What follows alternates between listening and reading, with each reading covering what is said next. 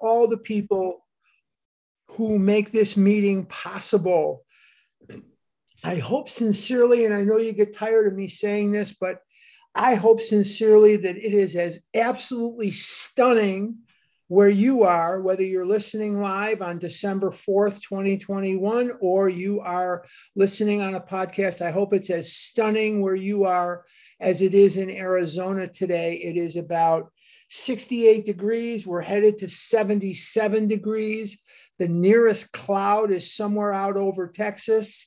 And it is just stunning outside. And as we say here in Arizona, we don't say this during the summer. We say, This is why we live here. It's a machaya. Machaya is a good Yiddish word. A machaya means it's just perfect. It's just a pleasure. You get into a hot tub or you get into a pool and it's just perfect. And you say, Ah, it's a machaya. And that means it's just perfect, just wonderful. So I hope it's that way where you are as well. We are here to study the big book of Alcoholics Anonymous. But before I make any kind of uh, inroad into the foreword to the first edition, I just want to remind all of you that registration for the OA birthday is open and that's going to be the 14th, 15th, and 16th of January, Friday, Saturday, and Sunday. Uh, and that's going to be strictly a Zoom, um, a Zoom convention. It's going to be fantastic.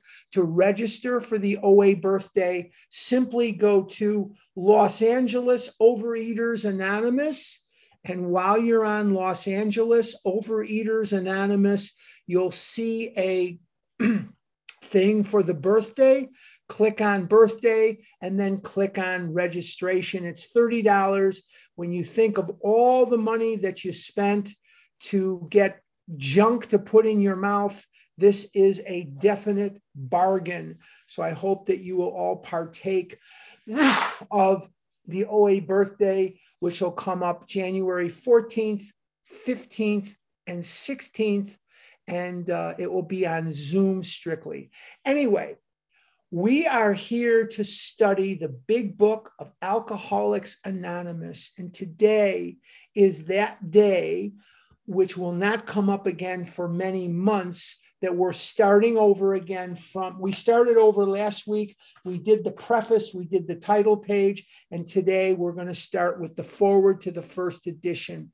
And as we look at the foreword to the first edition and that's if you have a fourth edition big book that's going to be on page x i i i or 13 in roman numerals 13 in roman numerals it says here, this is the foreword as it appeared in the first printing of the first edition back in 1939. And I know I did cover a little bit of this last week, but just for the sake of continuity, I'm going to review the first little bit of it again because it's almost sinful not to. It says, We of Alcoholics Anonymous. Let's stop right there. We of Alcoholics Anonymous. Very, very important because the first word of the book, the foreword to the first edition, is we. What's the first word of the steps?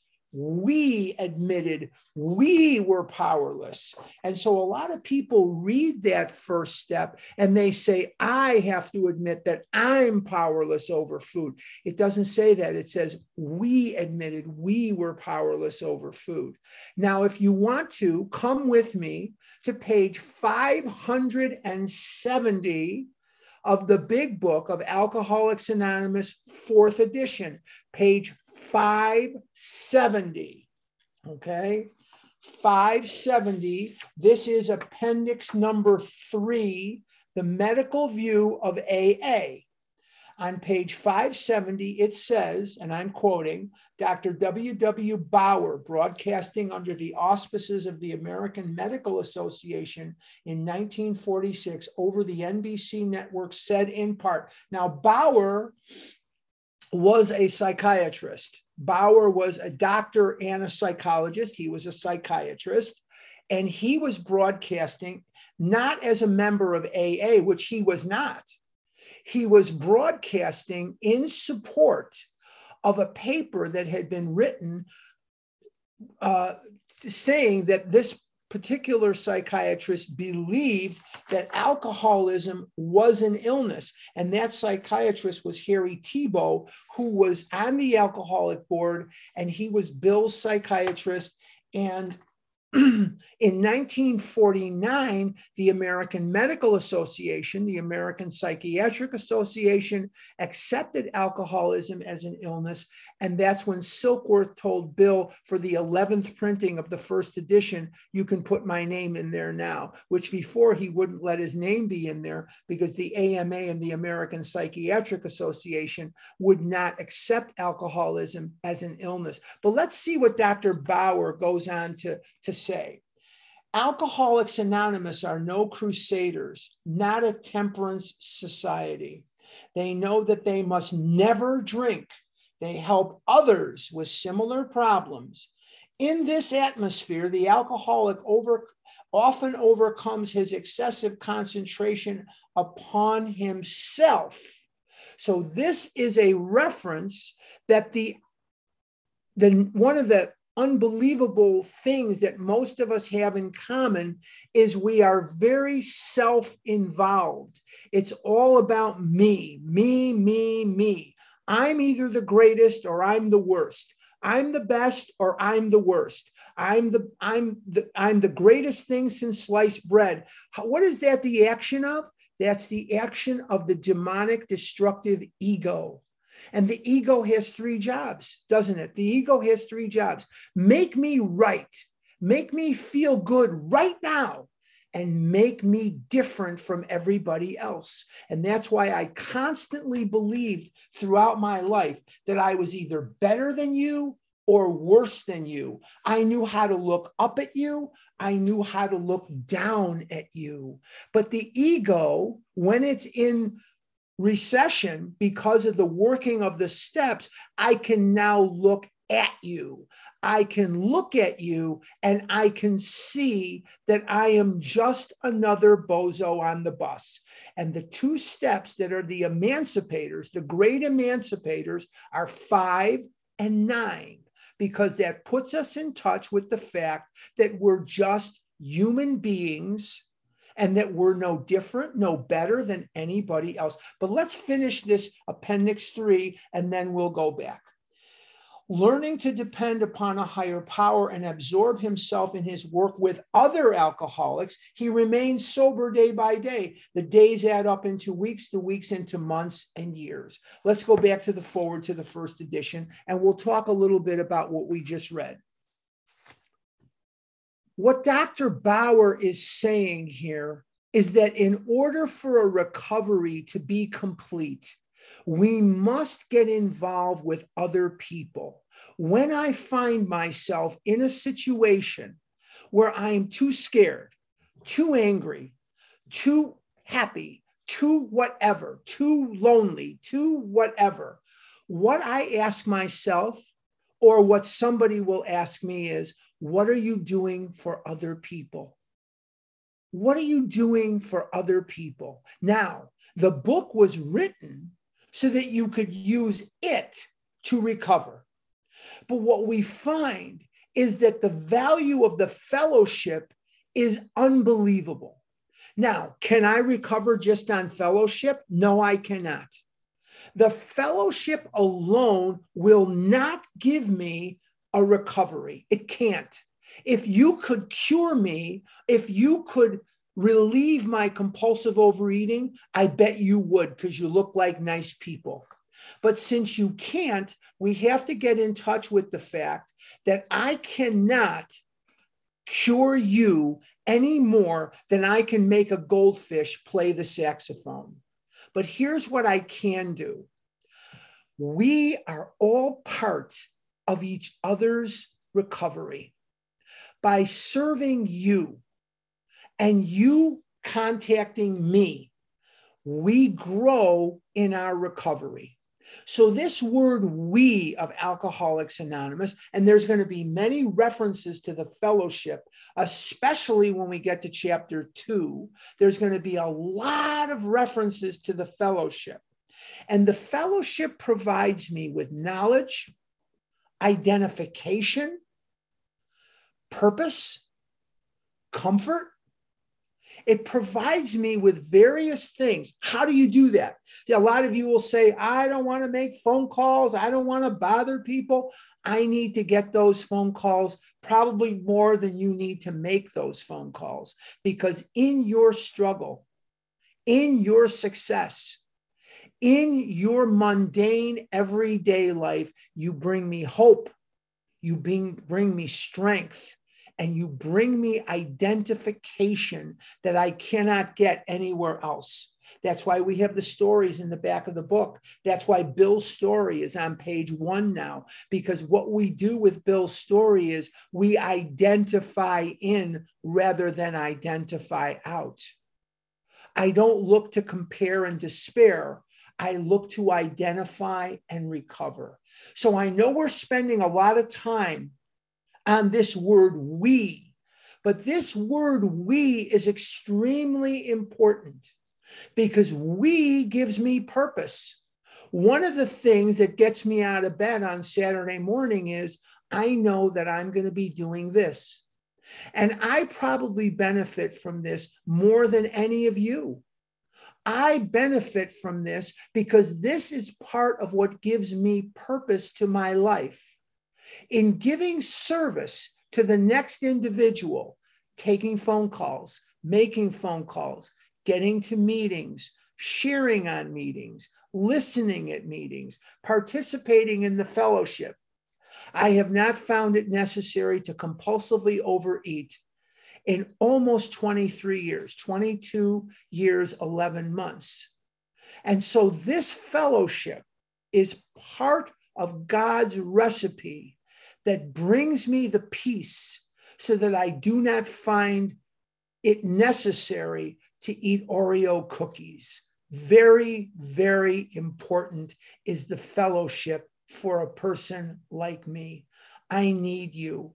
I need the companionship.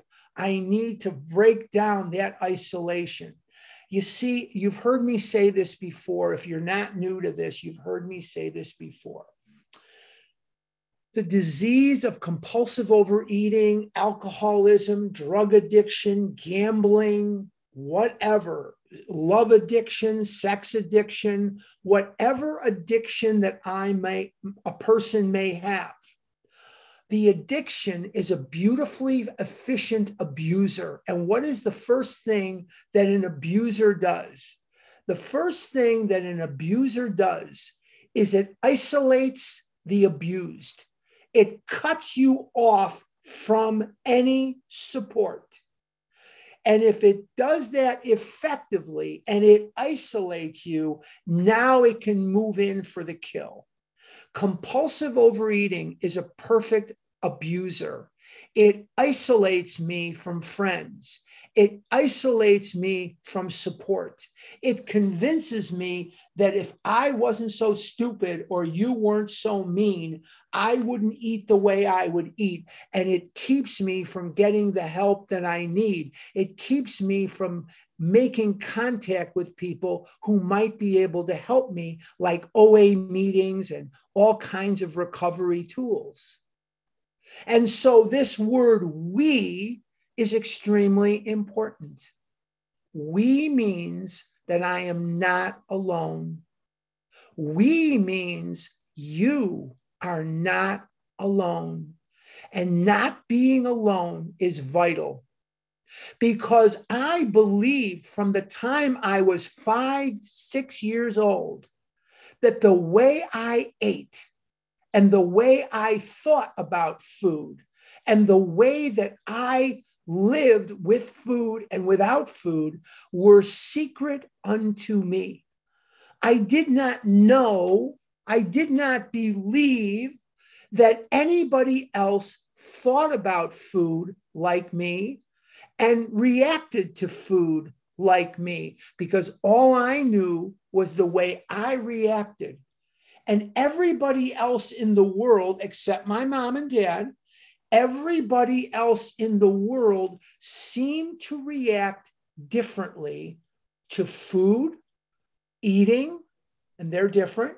Food is the food that I eat, which triggers the physical allergy. And eating as an activity was very different to other people. They treated it in a very benign fashion. They didn't engage in eating with the zeal, with the enthusiasm, with this, with this voracious enthusiasm that I had for eating. To them, it was no freaking big deal. Eat lunch or staple papers eat lunch or do homework. They were pretty equal to, to most of these people. To me, eating was the, the great reward, it was everything. And so I came into this program and I found females, males, black, white, green, yellow, Jewish, Gentile, Protestant, Catholic, Muslim, Buddhist, you name it, that thought about food the way I did, which amazed me. And they reacted to food the way I did. And food and eating were as important to them as they were to me. And I was shocked, but I was comforted a number of years ago, going back a number of years ago, I had a real pain in the hip.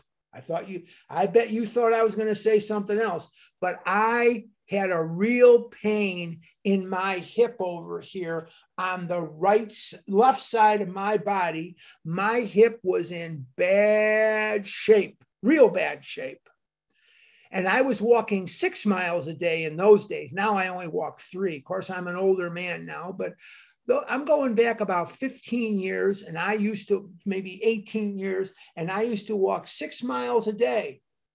And I was hurting for certain. I couldn't get in a car. I couldn't get out of a car. I couldn't go to the bathroom.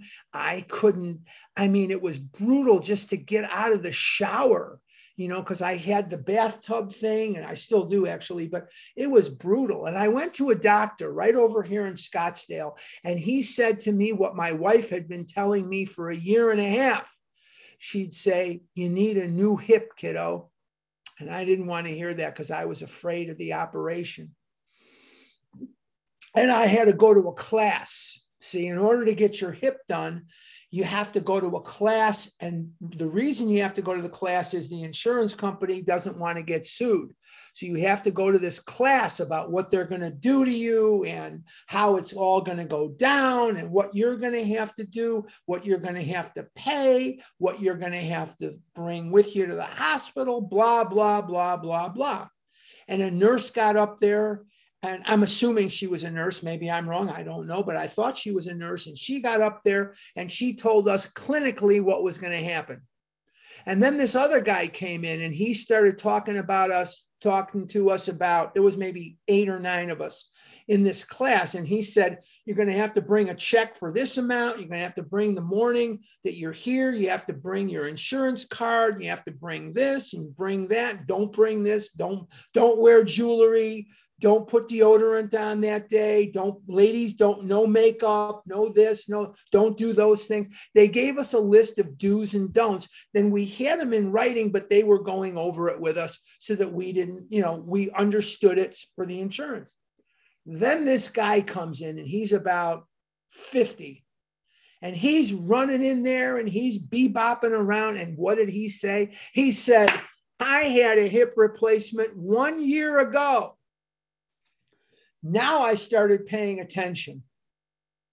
The rest of the stuff I just realized A, my wife is going to make sure of all this stuff. I'm not going to have to get involved in it. My wife is going to go there. That I'm not married to her anymore, but she was pretty efficient at everything she ever did. She went there days before and made sure they were paid and made sure every duck was in a row.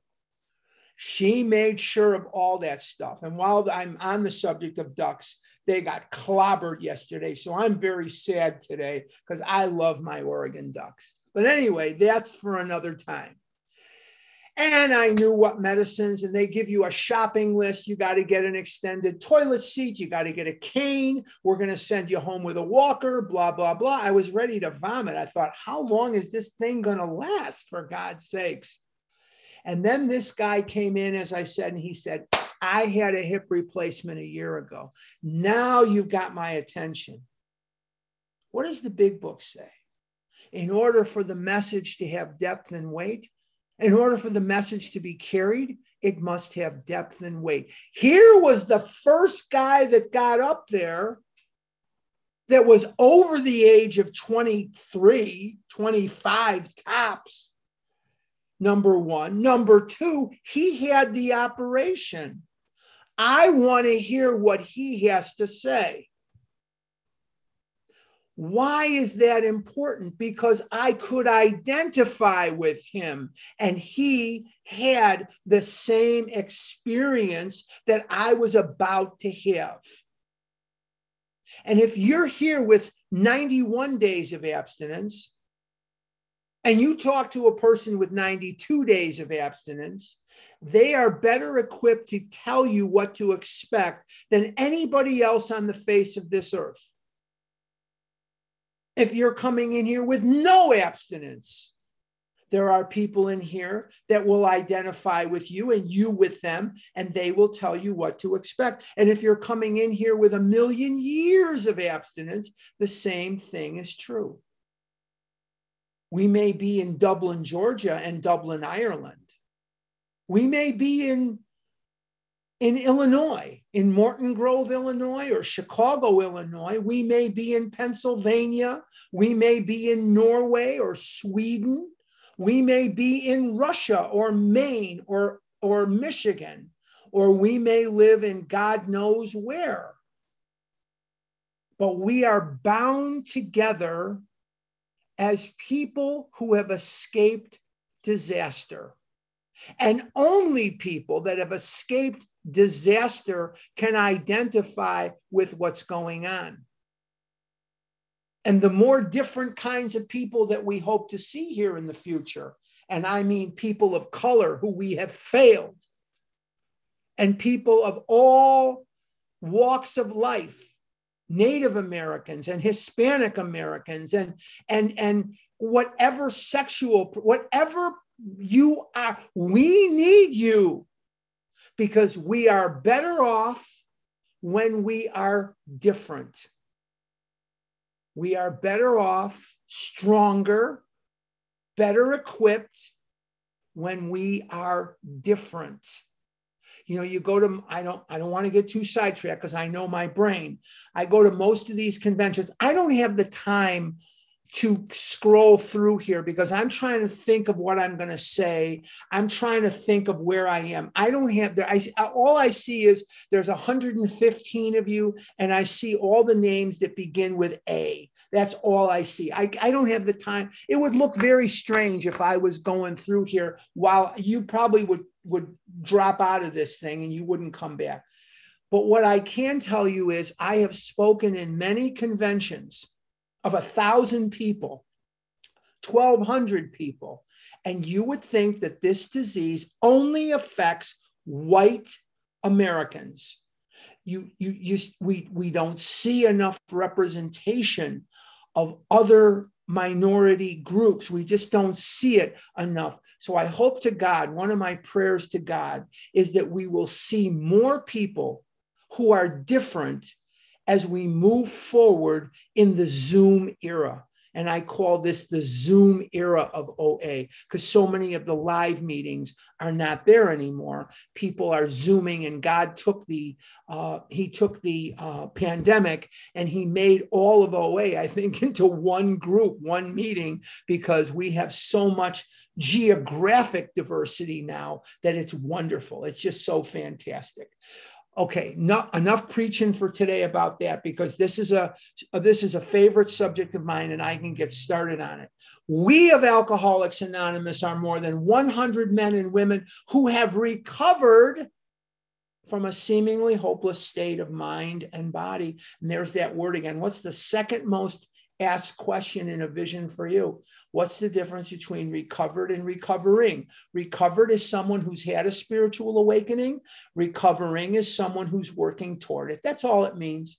And people get hung up in this word and what should I call myself? Don't you don't have to call yourself anything. It's it's nothing to get hung up on. Don't overthink it. You don't have to overthink it.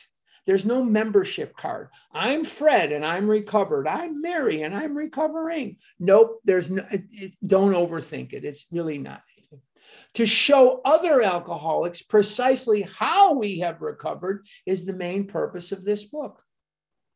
To show other alcoholics how we have recovered is the main purpose of this book. Come with me to page 45 in the fourth edition, page 40 five of the fourth edition, and I'm going to show you something here. It's toward the middle of the page on page 45. It's in the chapter We Agnostics, and it says, Well, that's exactly what this book is about. Do you see that toward the middle of the page? Well, that's exactly what this book is about.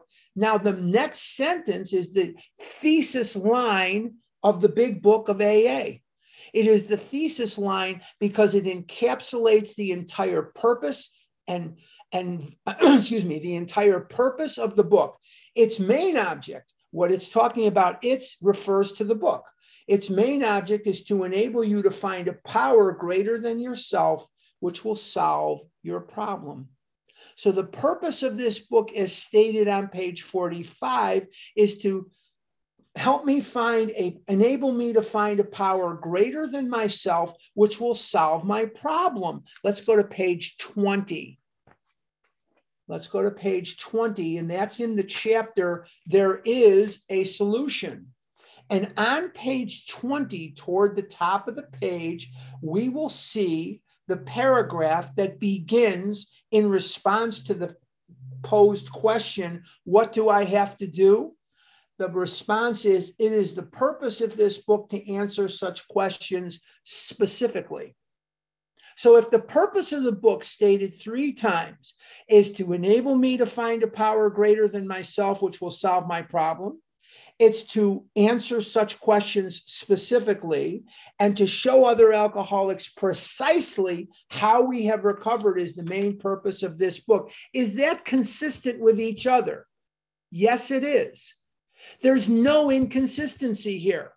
There's no inconsistency here. The main purpose of this book is to enable me to find a power greater than myself, which will solve my problem. How are you going to do that? You're going to give me specific information, precisely specific information as to how to do it. And then you're going to show other alcoholics precisely how we have recovered all consistent. It all ties in with one another. And when the big book wants to tell me something that's vital to my survival, it will always tell it to me several times. There's almost never a point where the big book will just give me information once and then hang me out to dry. Because Bill Wilson was not the author of the book, in my opinion. He just scribed the book. Bill Wilson had three and a half years of sobriety. He was 43 years old when the book was written, with three and a half years of sobriety. And I have had three and a half years of abstinence, and I have 22 years of abstinence as it sits right now 22 years, almost 23. And I'm lucky if I can knock out a coherent text message for the love of God. So I believe that God wrote the book and God is the perfect teacher. And God knows that the only pure teaching is through repetition. Repetition is the purest form of teaching. And I don't know about you, but any teacher that I had in any subject, whether it was kindergarten, whether it was senior year of college, whatever that was, taught through repetition. Very, very important. So, let's continue. But these are the things we have the time to go into in this forum that you don't have the time to go into necessarily, A, with a sponsor, or B, during your regular meetings. And that's why it's beautiful for us to be able to pull some of this apart, uh, examine it in a kind of a pedantic way, kind of a detailed way, so that we can look at it. And hopefully, if we look at it in this way, then it will have more meaning and it will give you more insight into what's going on here as we go through it. Let's continue here. For them, and I'm on the top of page XIII, I'm in the middle of that first paragraph. For them, we hope these pages will prove so convincing that no further authentication will be necessary. So, what they're attempting to do here is give you the information in a way so that you won't question it. Because while you're questioning the information, you can die in the disease, you can die in the illness. So, you have to sort of trust it. And they're hoping here that they will give you the information not only in a discernible way, but an understandable way, and in a way that will give you the comfort and direction that we all desperately need. Let's continue. We think this account of our experiences, plural, will be help, help will help everyone to better understand the alcoholic. Who's the only one that really has to understand though? It's me. Why do we say that at, at, the meeting? Hi, I'm Harlan. I'm a compulsive overeater. Do I say that at every meeting because you need to know that I'm a compulsive overeater? No. We say that at the meeting because I need to know that I'm a compulsive overeater. We don't say it for others, we say it for ourselves because remember that this, this disease has a built in forgetter. Alcoholism, incredibly short memory. And we have a mental blank spot, which will not allow us to remember what the food does to us. It will only let us focus in on what the food will do for us. When I think in my mind about eating a pizza or a cake, I never think about, oh God, you know, when I was a kid, there was a commercial for Alka Seltzer, and there was a commercial. There was a guy sitting on the bed, and he goes, I can't believe I ate the whole thing. And the wife says, Yes, you did, or something like that. And then she brings him some Alka Seltzer and he feels better. But he's sitting on the side of the bed and he looks just miserable. He goes, I can't believe I ate the whole thing. But when I think about eating an, a whole chocolate cake, just to take that as an example, a whole chocolate cake, in my mind, I do not think about the diarrhea. I do not think about the farting. I do not think about the horrible feeling that I get when my shirt doesn't quite fit. Now, I'm wearing a t shirt today and I wear t-shirts most of the time. I live in hot weather country. This is one of the hottest parts of the country. I don't wear button-down shirts all that often, but one of the feelings that I dislike the most is when I wear a button-down shirt. And thank God all my shirts fit just fine. Thank you God very much. One of the feelings I hate the most, and the reason I hate this is because it brings back nightmarish memories for me is when I'm wearing a shirt and it doesn't really fit.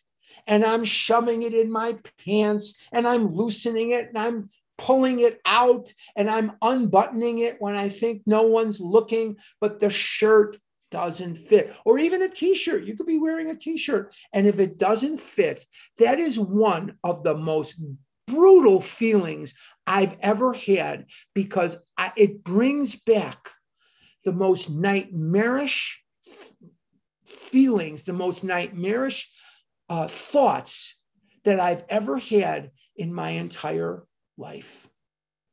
So it, my brain will not allow me to think about that. What my brain thinks about is the frosting and the cake and the this and the that. That's where my brain goes. So my brain is not focused like a normal person and says, Oh, you better not eat that cake. You're going to be farting your head off. Oh, you better not eat that cake. You're going to be in the bathroom with diarrhea that I wouldn't wish on anybody. Oh, you better not eat that cake. It's going to make your shirt not fit when I was a much younger man, I lived in Eugene, Oregon, and there was a song. I never forget this. It was the funniest song. It says, Tequila makes her clothes fall off. And that was the most hysterical song I've ever heard in my I am not nor I am not a country western kind of guy. I'm I'm I'm just not I'm not against it. I just it's not my genre, not my thing. But when my kids, the kids that sold for us, when they would have their music on and that song would come on, Tequila Makes Her Clothes Fall Off, I would just laugh and laugh and laugh. It is the funniest song I've ever heard in my entire life. But anyway, chocolate cakes makes chocolate cake makes my pants and shirt and underwear and skin not fit but I can't remember that. So I say I'm Harlan. I'm a compulsive overeater to give myself that reminder that I have an illness. I have an illness of the mind and I have an illness of the body. And not only will my shirt not fit, not only will my pants not fit, but my skin won't fit and my heart won't fit, and my lungs won't fit, and my blood pressure won't fit, and I'll die. I'm 67 years old. I cannot physically handle the onslaught of another relapse. I will die. Is that thought enough to keep me out of the food? No. It's not. I wish it was.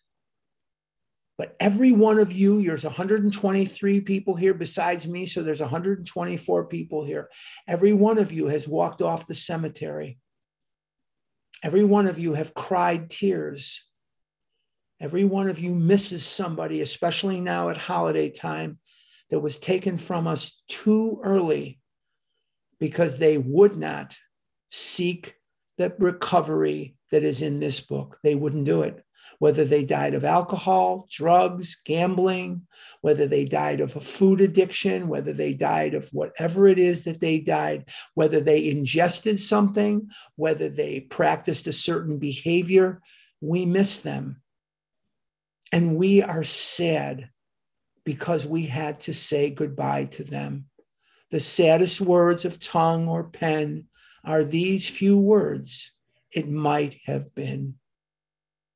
But we're here today, and hopefully, with these reminders, we can live out our lives with purpose and rhythm and serve God to the best of our ability. And what is one of the ways that I serve God to the best of my ability?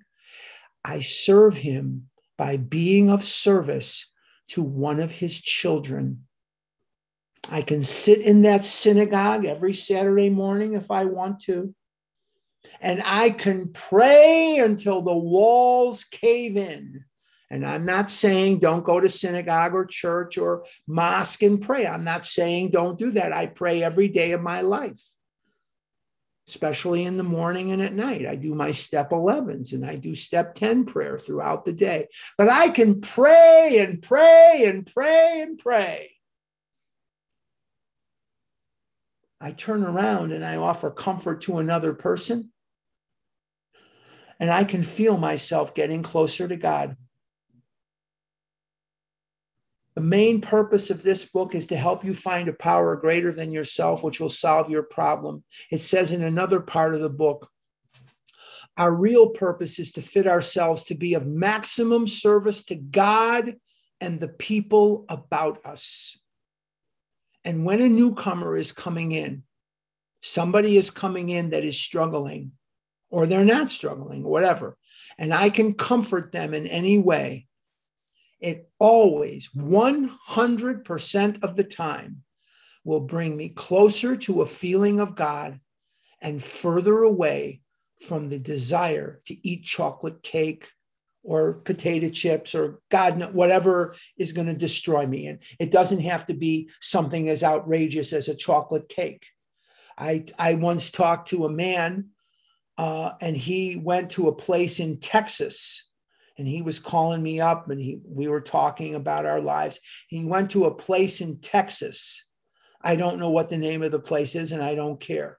He ate a 64 ounce steak and he got the steak for free a 64 ounce steak. How many pounds is that? It's at least three. Isn't that three pounds? At least 16. 16 is 32. 16 is four. It's more. It's three pounds, 58. It's almost four pounds.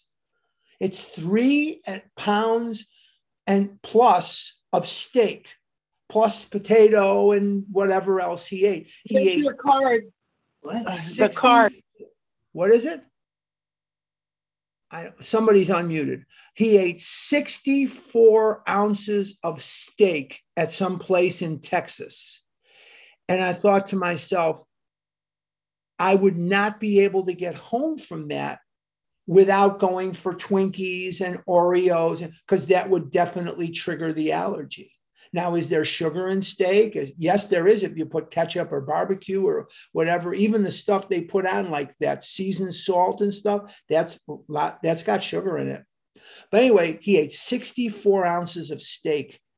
And I was able to talk to him, and he's working his program today, and he's got three years of abstinence, three years of abstinence, and he's going to be getting his four year chip, hopefully hopefully he'll be getting his four-year chip in February of next year. Let's hope he can hang on and do it. I know he's here today. So I'm just, I'm talking about you, not because I'm talking about you, but because your story is so poignant and your story is so educational. Let's continue with the book, and I'm pulling for you. You know I do. Many do not comprehend that the alcoholic is a very sick person. Let's stop right there. Many do not comprehend that the compulsive overeater is a very sick person.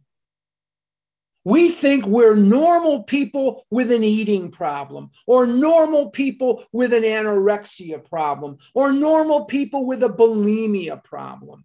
We are not normal people. We are sick. We are sick in the mind and sick in the body. And we need help. And we must get that help every single day. I am a very sick person. Now, there's other mishigas that I have. Mishigas is craziness, uh, which is different from narishkeit. Narishkeit is foolishness. Mishigas is craziness. I'm giving you some Yiddish words of the day here. But I've got a lot of crazy things in my head, crazy ideas in my head that have nothing to do with food or eating, but I am a very sick person. How many people do you think are normal that ate the way I ate and sought it yet again and again and again and again and again, in spite of every reason not to seek that food, I looked for that food in every corner of the universe. I spent money I didn't have to get the food. That's crazy. And if we get, not if, when we get to chapter three, more about alcoholism, we're going to see that this word insanity applies to me, and I bet to all of you that we have a form of insanity. Normal people would get in trouble with alcohol or drugs or food or whatever, and they would just quit. But we are not normal. And it says, Many do not comprehend that the alcoholic is a very sick person. Who's the only one that has to comprehend that I'm a very sick person? Me. Me. And besides, we are sure that our way of living has its advantages for all. And that means that I am of the belief that if everybody would do this, it would be great. But I, I, I have no such, uh, I have no such power. I have no such power. It is important. I'm in the middle of page 13, XIII, foreword to the first edition. It is important that we remain anonymous because we are too few at present to handle the overwhelming number of personal appeals which may result from this publication. Being mostly business or professional folk, we could not well carry on our occupations in such an event. We would like it understood that our al- alcoholic work is an avocation. What that means is it's not your full time job. You have your job, you have your family, you have your whatever, and this is an avocation. Now, you have to remember something too. And this is very, very important.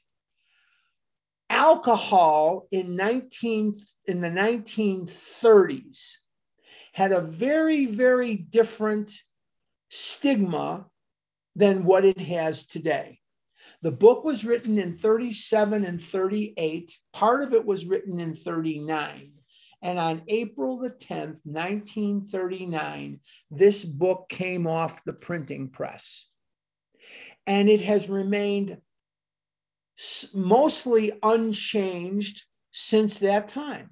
Some of the stories are different, yes, and they changed step 12 to having had a spiritual awakening or experience to awakening, and they added appendix 2. But the book works the book works. But what we want to remember is that the stigma of alcoholism was very different in those days. Now, the word sponsor is not in the book. Let me tell you a little history about this word sponsor. Hold on one second. I think I have a drinking problem. I keep spilling on myself here. I don't know what that. I didn't used to do that when I was young, but now that I'm old, I must. must I don't know what that's about. All of a sudden, I got old. I spill on myself. Anyway, the stigma of alcoholism was such that if I were your employer or you were my employer, let's go that way. You were my employer and I work for your company, whether you owned an ice cream shop, whether you owned a shoe store, whether you owned uh, a tire company or a construction company, it wouldn't matter. And you found out that I was an alcoholic, you could fire me. This was the depression. Jobs were hard enough to come by as it was. But if you found out that I was an alcoholic, you could fire me. Today, that becomes an uphill battle. You also have to remember, too, that the alcoholics that were in the meetings, the Oxford group, and then after we split to AA, they were very afraid of this stigma. And they didn't, if they didn't know you, they were very weary of having you in the meeting. They didn't know who you were or what your damn agenda was. So the word sponsor in the 1930s and 40s was a person, not the 40s, not the, I shouldn't say that, the 40s, no. The 30s, up until Clarence Snyder started the, he was the father of modern sponsorship, was Clarence Snyder. And we're going to be talking about him in the months to come. Clarence Snyder was the first one to sponsor out of the big book like this. But anyway, what they were was simply this I have a friend, his name is Mo and I drank with Mo, and I know Mo is an alcoholic. I'm in the meeting. I'm I'm a member of the Main Street AA group in New York City, whatever that might be. And this guy Mo comes in, and I vouch for him. Yes, this guy is a lush. This guy is an alcoholic. He's a drinker. I've gotten drunk with him many, many times. Now everybody's good. I am his sponsor in the sense I'm not helping him recover. I'm vouching for him that he is indeed a real alcoholic. See where we're going with that? Because the stigma was very, very different. Now, does that mean we should blow our anonymity? No, it does not. Why do we need anonymity? What is the purpose of anonymity. Listen, we're an enlightened society, and no matter where you are or who you are, whether you eat with chopsticks or you eat with a knife and a fork, you stand on your head to eat or you don't stand on your head to eat. No, no, no, no, no, no, no. Let's take a look at anonymity. And I know you hadn't planned on me talking about anonymity, but I fooled you. I waited to spring it on you. Anonymity protects the Society of Overeaters Anonymous from you and me. Let's take a look at some things that happen every day. Every day. Okay. There's Fred and Mary. They're married. They're both doing Weight Watchers. Don't they look good? Or they're both doing any of the pay and weigh. It doesn't have to be Weight Watchers, it could be any of the pay and weigh. Ah, they look fantastic. Oh, they look great. Now, three months later, I see Fred and Mary, and they're gorging themselves in a restaurant, and they've gained back not only their weight, they're up. You know, it's always the slingshot thing. You lose 100, gain 150. You lose 150, you gain 200. You know, it's always that bonus program. Now, if I'm going to go around telling everybody that I'm in Overeaters Anonymous and I'm a big shot in Overeaters Anonymous, how do I know that tomorrow I won't be eating donuts in the window at Krispy Kreme? I don't know that. And there's no way to guarantee except by working the steps. But what if I don't work the steps tomorrow and all of a sudden eating donuts in the window of Krispy Kreme seems like the most natural thing in the world. What are people going to think? Are they going to think, oh, that Harlan, I bet he didn't do steps 10, 11, and 12. I bet he didn't call his sponsor. I bet he didn't get to a meeting. No, they're not going to think that at all. They're going to think and say, oh, that Overeaters Anonymous? Oh, that doesn't work. There he is eating donuts. They're not going to understand that Overeaters Anonymous does not tell me to go eat donuts. What Overeaters Anonymous is, is a workable method by which I can not eat donuts one day at a time for the rest of my life. But if I choose to eat donuts, what can Overeaters Anonymous do? It can shield itself from my damage when anonymity is in place. Does that make sense? I hope it does. So, anonymity protects me, excuse me, protects the society, the program of Overeaters Anonymous, the fellowship of Overeaters Anonymous from me. What else does it do? It protects me from the next person. Now, I'm a member of Overeaters Anonymous, and I've been a member of Overeaters Anonymous since February 2nd, 1979. 42 years ago, it'll be 43 years in February, but I have been a member of Overeaters Anonymous since February 2nd, 1979. Now, as many do, members of Overeaters Anonymous have gone out and eaten massive quantities of food. It protects me from them because, in the presence of anonymity, I don't have to think that this has anything to do with me. That person didn't work their steps. That person didn't call their sponsor, that person ingested allergens into their body. An allergen is a material, an ingredient or food that triggers the allergy. What is the allergy? It's the physical craving for more of the same. So, anonymity is a very, very important concept. It's in our traditions and it's in our tools. And the reason that it's in our traditions is because it's vitally important.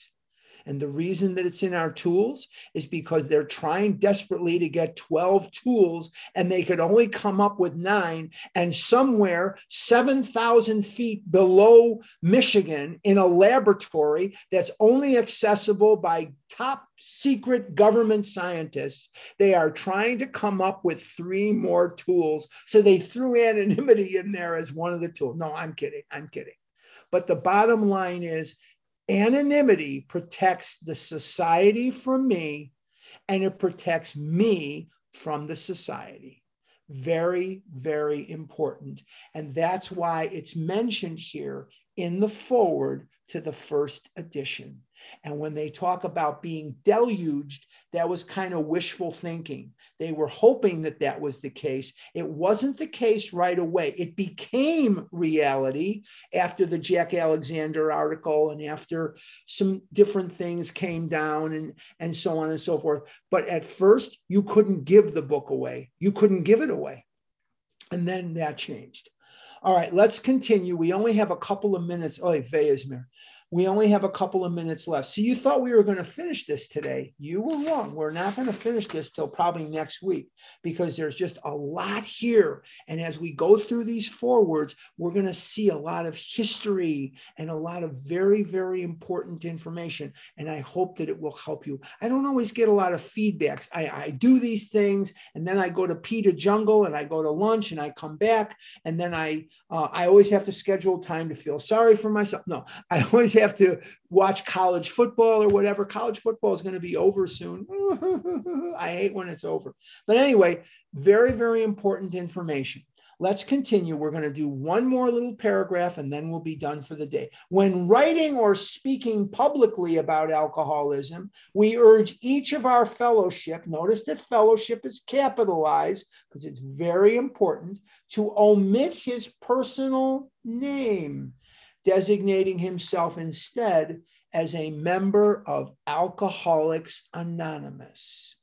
Very, very important that we hold to anonymity at the level of press, radio, films, television, and other public forms of communication. Now, I want to say something to you that's very important, and I hope you will listen.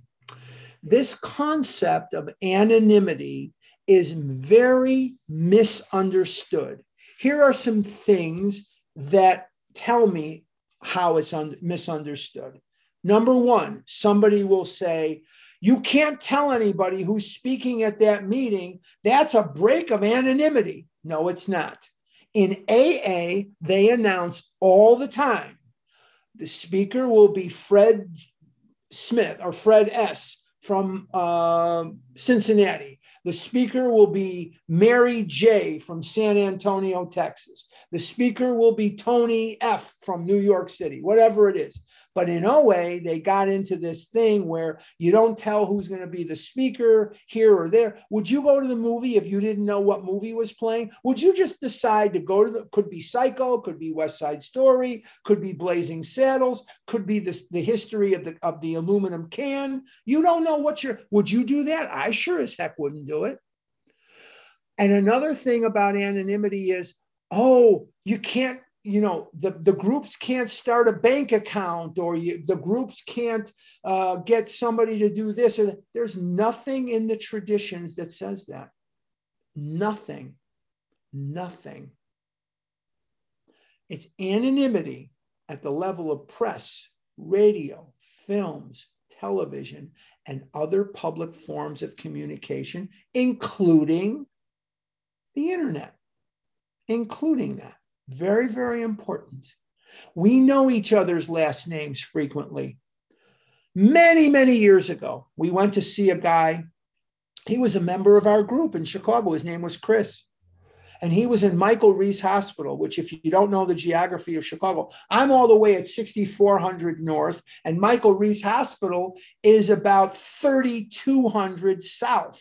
Plus, I'm 3100 west, and Michael Reese is right on the lake, right on. Well, it's not there anymore, but right on the water. And we go down there. There's like four or five of us, and we're going to visit Chris in the hospital. Nobody knew his last name. We couldn't. We couldn't get a hold of him. So we're calling his house to see if his last name is on the answering machine, and it wasn't.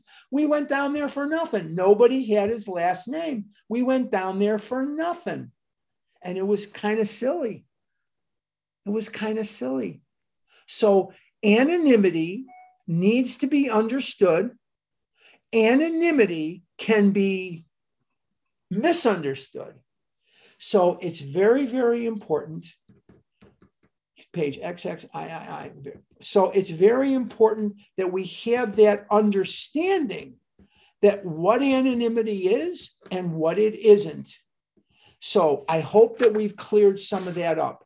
I hope that today has been helpful. We're going to stop. I hope that today has been helpful.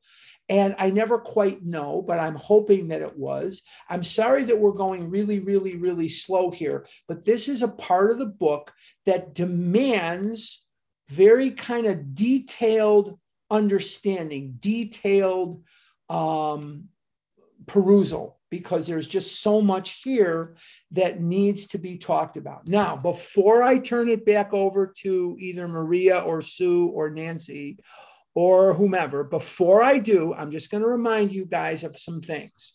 Number one, no food questions, no math questions, and no questions about the Oregon Ducks losing last night. That's too sensitive right now.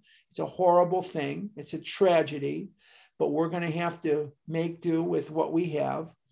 And if you asked a question last week, we are going to ask you to please step back and ask your question either next week or at the end of this. But if you asked a question last week, step back and let somebody who didn't ask a question come to the forefront. No math, no ducks, no food. And if you asked a question last week, okay, that should do it. Maria or Sue or whoever or Nancy J or whomever, take it away. Thanks so much, Harlan. Um, and if you can ask a question by raising your hand in the reactions button and we'll call on you accordingly. So over to Sue L is our who's our co-host and Sue is going to host our Q&A today. Thanks Sue.